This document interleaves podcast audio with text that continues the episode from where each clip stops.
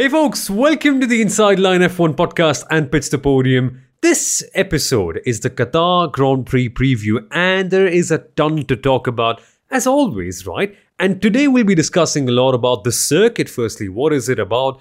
Is it ready enough for Formula One? Because, of course, it's primarily a MotoGP circuit, all its intricacies, all the challenges about it.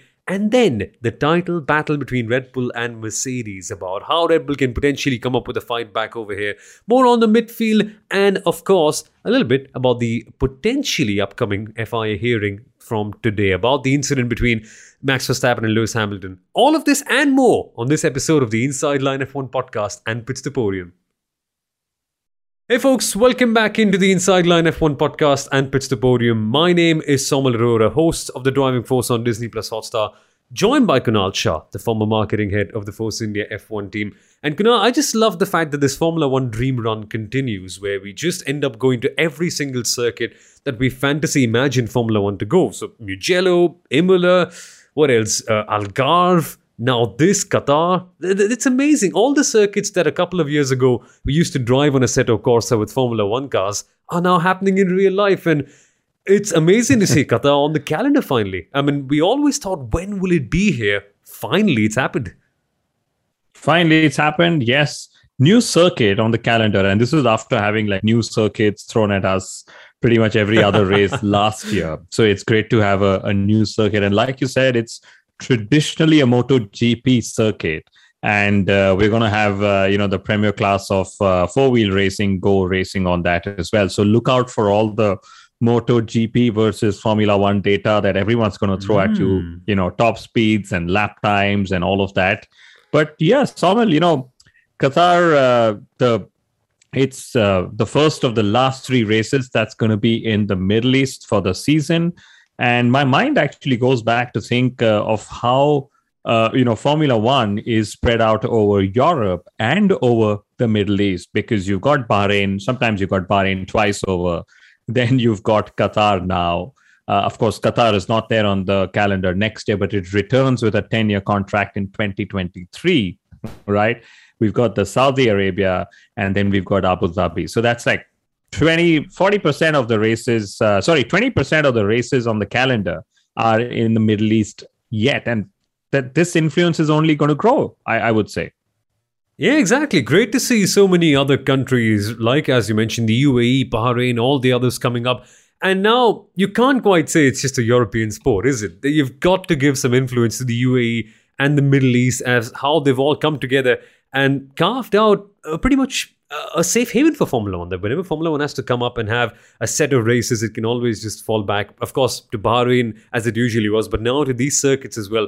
Great stuff to see that happening. But Kunal, in particular, this weekend we see the title battle continuing. We see Max versus Lewis happen yet again. But the circuit is a bit of a unique place to come to because as you as we all mentioned, it's a MotoGP circuit, and yes, we have gone over that a lot of times. But the characteristics of it for a MotoGP bike, it's it's a bit uh, medium to high speed, but for Formula One, a lot of the corners are just pretty much flat out. And this will just offer a tremendous challenge, especially the whole turn 12 to 14 section, which essentially is an elongated version of turn 8 at Turkey, but in reverse. It's just amazing to see these kind of set of corners.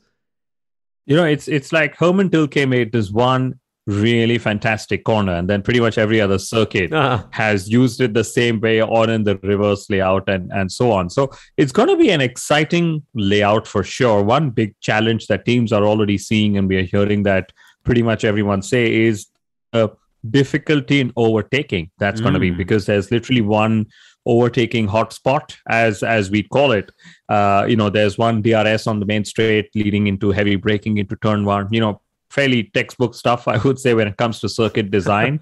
so, you know, it, it's going to be important to have track position in qualifying, Somil. Very, very key. And uh, it would be important to make sure that uh, you sort of don't run behind traffic a lot of times because you might need significant pace advantage mm. to make an overtake. So, this lays emphasis on getting the correct uh, tire strategy during tire strategy during the races as well. So it might eventually just be a very boring race full of tire management because tire degradation nobody has clue of. It's expected to be high, because of obvious reasons. You know, I mean, even the racing is in colder, uh, colder temperatures. Uh, you know, and, and Pirelli are bringing their hardest C1 tire compound. So lots of unknowns for uh, you know the teams and drivers as they they head in Saumil. And uh, you know, I, I have I have two two things on this unknown part. We actually had a lot of unknowns last season as well, mm-hmm. but this season there's lesser free practice time. That's the key part, right? Mm. And then the second, going back to the whole Middle Eastern influence in the world of Formula One, there's actually a very interesting story written by Dieter Rencken, which I'm going to, you know, share in our newsletter. So, uh, for all those who have subscribed to it, will of course get a chance to read it. If not, just come and subscribe to it. It's about how Sir Jackie Stewart influenced the first ever race in Bahrain, and then how ah. pretty much ah. every other every other Middle Eastern country has gone and had a race in itself. So, very very fascinating story for me, Saumil. And in 2004, Bahrain was a lot like uncharted territory. Like, oh, where is Formula One going? Oh, it's going to be too hot and all that. And look at it right now. As as you rightly mentioned, Kunal, 20% of all Formula One races, not exactly 20%, but there or thereabouts, right? Those that number of races happening here in the Middle East. It's amazing. A bit of a weird nugget on Jackie Stewart as well. He also inaugurated the Madras Motorsports Club in India. So that's another fun thing relating back to him and racing circuits. But that aside, Qatar, uh, what sort of circuit do you expect this to be, Kunal? You mentioned it could be boring, but there's murmurs about this being a very hard surface potentially for the tires, maybe a three stop. I mean, that, that just opens up a real world of wonder, doesn't it? To see that we could potentially have that many stops and also, everyone's saying that this could be a very hard surface, and it's not been resurfaced since 2004, basically. So there's an element of that as well. I'd love to see all of that happen because otherwise we might just get stuck with drivers uh, you know driving within the scope of their tires so mm. limiting all the tire degradation uh, that would mean slow paces that would mean sitting behind somebody instead of making an overtaking attempt and uh, so on. So that's going to be interesting. But the, the the even more cool part, Sawmill, is like all modern day circuits. This has got a very smooth runoff area. Yeah. So I'd love to see if our title protagonists are going to use the runoff area eh, at Losail, just like they did at Interlagos as well. And you guys know exactly what I'm talking about here. Or even Bahrain, Kunal. Don't you remember first race of the season? We had a bit of a fun fight between Lewis and Max where they went side by side. Only difference is at some points at this circuit, there's actually grass uh, that that tries to absorb the sand. If I make any sense, I was a bit shocked when I first read it as well. But that's going to be tremendous, right? And and it does feel a lot like Bahrain, Kunal, in the sense that there is a great sense of intrigue, much like Bahrain. There's the Middle East connection, obviously, but there's also the fact that it's a night race. There's the cooler temperature coming in. Everything just seems to be pointing in that direction. I think we've made absolutely no progress in the last 17, 18 races. And that's a good thing because the excitement has remained the same and the quality of the racing has remained the same all this while as well. And the question still remains the same. Can Red Bull and Honda catch up to Mercedes and their engine? Well, I have to add one more connection to Bahrain as well, which uh-huh. is this whole talk of human rights and how Formula One wants to drive human rights conversations and sure, positivity it. around it. Well, typical. But can Mercedes hold on to their you know power unit might that they had in Brazil? That's going to be the key question because pretty much everyone is convinced that they were able to run a much higher mode in Brazil and that that mode will have to be tamed down at some point uh, so that you know Lewis doesn't need more ICEs for the rest of the season. But that could also flip the question around. Could Lewis Hamilton take a, a sixth or seventh or eighth ICE before the end of the season? I mean, pretty much at every race, start uh, you know five positions down and still uh, you know power his way through through the field and then uh, claim a race win.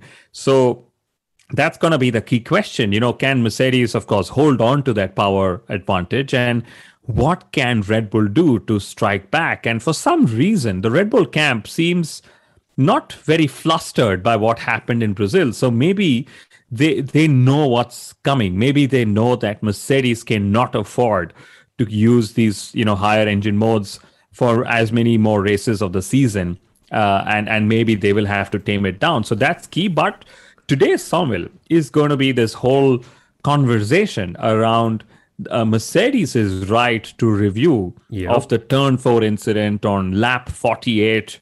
Uh, you know, between uh, Max Verstappen and Lewis Hamilton in in Brazil, and I'd love to know what your take is on all of that.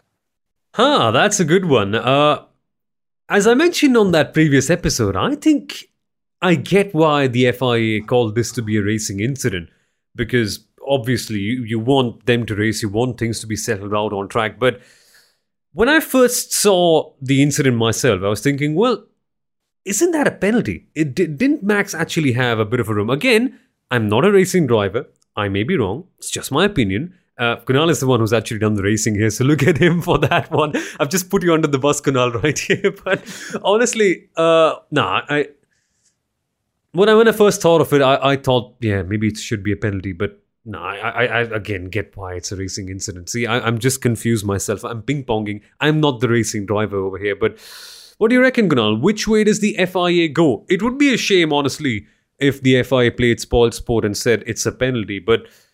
May, may, may- I've, I've heard a few racing drivers say that, yeah, Max was a bit too aggressive in terms of forcing him out. So I think it just depends on who you want to win this championship that decides what your opinion on this matter is. That's actually very well said, you know, because how one sees this uh, matter totally depends on who one is supporting, even if you're Exactly. completely neutral. Human biases are at play full time. Absolutely. I can I can vouch for that, right? But the, the first thing before we go into whether it was a, a racing incident or a penalty or not, given the new you know on board that actually got released of Max Verstappen's, the first thing is uh, I like how uh, Mercedes has requested for a right to review. And I like how the FIA's meeting today is about whether there should be a right to review. Because, you know, the first thing I did is when I read Mercedes' statement, I went back to find uh, the FIA notes, the official notes that they release about such incidents. And the truth is, they actually did not even investigate the incident. So there was no F official FIA uh, document around this. And that's when I thought that if it isn't investigated, how is it that Mercedes even has a right to review or not? Okay. And to me, that's the reason why the FIA said first, let's meet to understand if there should be a right to review at all or, or not, right? Then the second big uh, thing that happened was when FIA said that they did not have access to Max's on board when uh, they were doing the whole, uh, you know, they, when when they were dealing with the incident real time at the Brazilian Grand Prix. Now that part also got clarified because FOM or Formula One management, who does the broadcast, who owns all the cameras on the cars, right? There are only certain number of limited feeds that they have at all times, and it seems that at that time they only had access during the race. They had access to Max's rear-facing camera for whatever reason, because Lewis was attacking from the rear, for example. It was only after the race that they could download the front facing camera footage that's why it wasn't available during the during the time that the FIA actually discussed this incident so again a very technical thing right so I'd love to see how the FIA deals with this because, like I said, no investigation that was there. But Mercedes say there is new evidence that was found, which we all know, which we've all seen. Yeah. And there's this whole thing of it was a classic, you know, lift the brakes, understeer moment, and so on. And my only my only point that I look out for here is where exactly was Lewis when they started to turn in? Because at the braking, Lewis was ahead, but when they started to turn in, because Max braked late and maybe broke uh, braked a little less than Lewis, he was probably a little ahead himself. So, you know, again, I, I don't know where this is going to go, Simon. Yeah, it's it's actually best to leave it to the guys who know, but it's intriguing where they had to wait for the end of the race to get Max's front-facing onboard camera. I thought with F1 TV you got all of that, but no, clearly, of course, they have only one feed per driver, so there's that. Ah, that's interesting. Okay, so uh, essentially, we, we'll get to see what happens with the FIA about what they decide, but clearly, stop being a spoil sport, the FIA. Don't do that. Just let it play out on the circuit. And and coming back to that whole point of Lewis Hamilton taking more engines, of course, it's linked to the whole conversation as well. I, I wonder if the, if Mercedes end up taking that gamble again. It's a bit of a hypothetical situation. This one. Who's going to be the Vitaly Petrov in that case? Because at, at Yas Marina, genuinely, there is a chance of people not being able to overtake each other. But at Qatar, also, Kunal, as you mentioned, bit of an issue that one. Uh, your thoughts on this battle before we move on to other things about this being a sustained Mercedes increase in pace, or is this just a, a, flash in the pan or something like you can call it that way? Because as you mentioned, Red Bull don't look very fazed about it. They don't look fazed, and each time anyone has spoken about is Mercedes going to run away with it and Red Bull strikes back? Yeah. Is Red Bull going to run away with it and Mercedes strikes back? Is this a Red Bull circuit and suddenly Mercedes is winning? Is this a Mercedes circuit and suddenly Red Bull is winning? So at this moment, I love the unpredictability. I love it that nobody literally can absolutely call it whatsoever. And that's what I would love for it to be till literally the last lap of the last race of the season summer.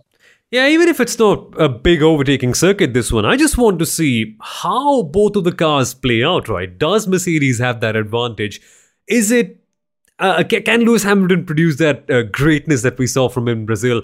Ah, so many questions to answer, and we'll find all of that and more when the race comes up. But also, Kunal, speaking of drivers and great performances and people not being able to understand and draw upon information about Qatar, Sergio Perez, funnily enough, who's actually one of the two drivers to have raced here on the current grid, that is, doesn't remember a thing about Losail, even though he actually won a race here in the GP2 Asia series back in the day. So that nullifies any advantage that he would have potentially. I, I, I you know, I'm just sure that he knows the way to the podium. Uh, you know, when he gets off uh, the car and the park from a from park from a to the to the podium. So let's hope that he is able to that little information that he probably has held somewhere in his memory. But yes, he's the only driver to have won out here from the current grid. The other one being Nikita Mazepin when he drove uh. in the 2014 MRF series or something like that. Yeah. So not uh, not that I care much about the other driver, but yes, Checo Perez can he be in the mix again? Can he? You know, we keep saying this for number two drivers. It's it's gonna be like we yeah. could have picked up some audio from the last 15 episodes, played it out now, and it would still sound the same, Samal. oh, you're right. You're so right about that. And and in Brazil, we thought that Sergio's uh, rise in pace was something more sustained, but clearly they're still getting there, and, and that's the aspect. He got a bit held up by the VSC, but same question as you rightly said, Kunal. We could just play a clip of the last 15 episodes, which isn't to say that we're not creative. No, I, am I'm, I'm banging on our own drums. Uh, we, uh, ah, you get the point. Thing is, it'll be fun to see what Sergio Perez can do in this case because honestly, no VSC. We saw the raw pace that Sergio had in the sprint race as well. Can we see something special in that sense happening? And what about the midfield Kunal? Because honestly, it's it's Lando time now. McLaren and Ferrari are having this amazing battle. We're seeing this fight for P3 in the Constructors' Championship constantly being uh, heated up, but then Ferrari have just ran away with it of sorts. And you said in the last episode that it could be over until we see something sensational happening. Is this the time? Again, another high speed circuit, something what McLaren usually tends to favor, no? Yeah, I really hope it's the time because it's so lovely to see them battle. And like we predicted earlier on in the season, that you know Ferrari will just get there by virtue of two drivers scoring points consistently, whereas McLaren's uh, need for Lando Norris to keep scoring a bulk of the point is what got them out. So again, sorry Daniel, but that's literally seemingly what it's like. Even though you scored McLaren's only victory this season, and I must say, P5 is where I am e- extremely interested. Like uh-huh. in Brazil, the two Alpine drivers worked so hard to keep Pierre Gasly at bay, and you know they were they were giving each other a tow. They made sure they split their strategies. They they swapped and swapped positions back. And Fernando Alonso, for once, was being a team player in that case, right? But you know, Pierre Gasly still did his thing, and he overtook both the Alpines on track. So I'm looking forward to seeing if Pierre Gasly is able to keep uh, Alpha Tauri ahead of Alpine because that to me is a fantastic statement in itself. Because I remember, you know, there there were these really dominant seasons. Sebastian Vettel he outscored uh, the team that was second in the constructors championship. Mm. You know, so the drivers champion had so many yep. points that he was the cons- that that Vettel actually took the driver and the constructors championship that season. And could Pierre Gasly do something similar? Could he single-handedly get Alpha Tauri ahead of Alpine? That'll be that would be fantastic. A Frenchman beating a French manufacturer. And you know the fun part, Kunal? The reason why it's very possible is because they're fighting over positions like P8, P9, P10, but there's only marginal points. So in the last race, Gasly was 9th, Alonso 10th, Ocon 11th, which means that Gasly got 2 points, Alpine got 1 even though both their drivers were not that far behind in terms of time as well. So it's amazing where Pierre Gasly could actually end up doing that in that case. And if you're wondering, well, what's the difference in terms of points between them? A grand total of nothing, Kunal. That's nice. 112 points. They're, they're absolutely tied. And yeah, this, this is just turning out to be, again, I love how when we're disappointed with one battle, we just move our expectations a little bit lower, and there's always something happening over there. Story of the last few years in Formula One, but this is still pretty exciting. It is, and you know, uh, Pierre Gasly, the number of top ten finishes he, he's had, the number of top six finishes he's had, we've done we've done the stats in the previous episodes as well. He is really making a case uh, for you know Red Bull to be like, okay, we we need to figure if if Gasly is probably going to be stronger than Checo Perez in 2023. Of course, it's several races ahead, but you never know if a mid-season swap could just happen in 2022. But finally, Somil, the the interesting part again for the Losail International Circuit, you know, uh-huh. from uh, the P1 at the start finish line to turn one is 450 meters. Ooh. That's going to matter a, a fair bit, I would say. Uh, hopefully, you guys know what I'm talking about slipstreaming and tows and all of that. Two, three, four cars entering the corner. Uh, then, of course, the, the key sessions that matter will be held after sunset. So they Correct. will be in cooler conditions. The track will be cooler. The ambient temperature will be cooler. Whereas all the practice will happen when it's, of course, warmer through the day. So, you know, again, those that interesting to see how teams and drivers adapt to to such kind of circuit characteristics. Of course, it's not new. Uh, like we've been saying, it happens in Bahrain, it happens in Abu Dhabi as well. Hmm. So, all in all, a step into the unknown for all of us this weekend, Samuel.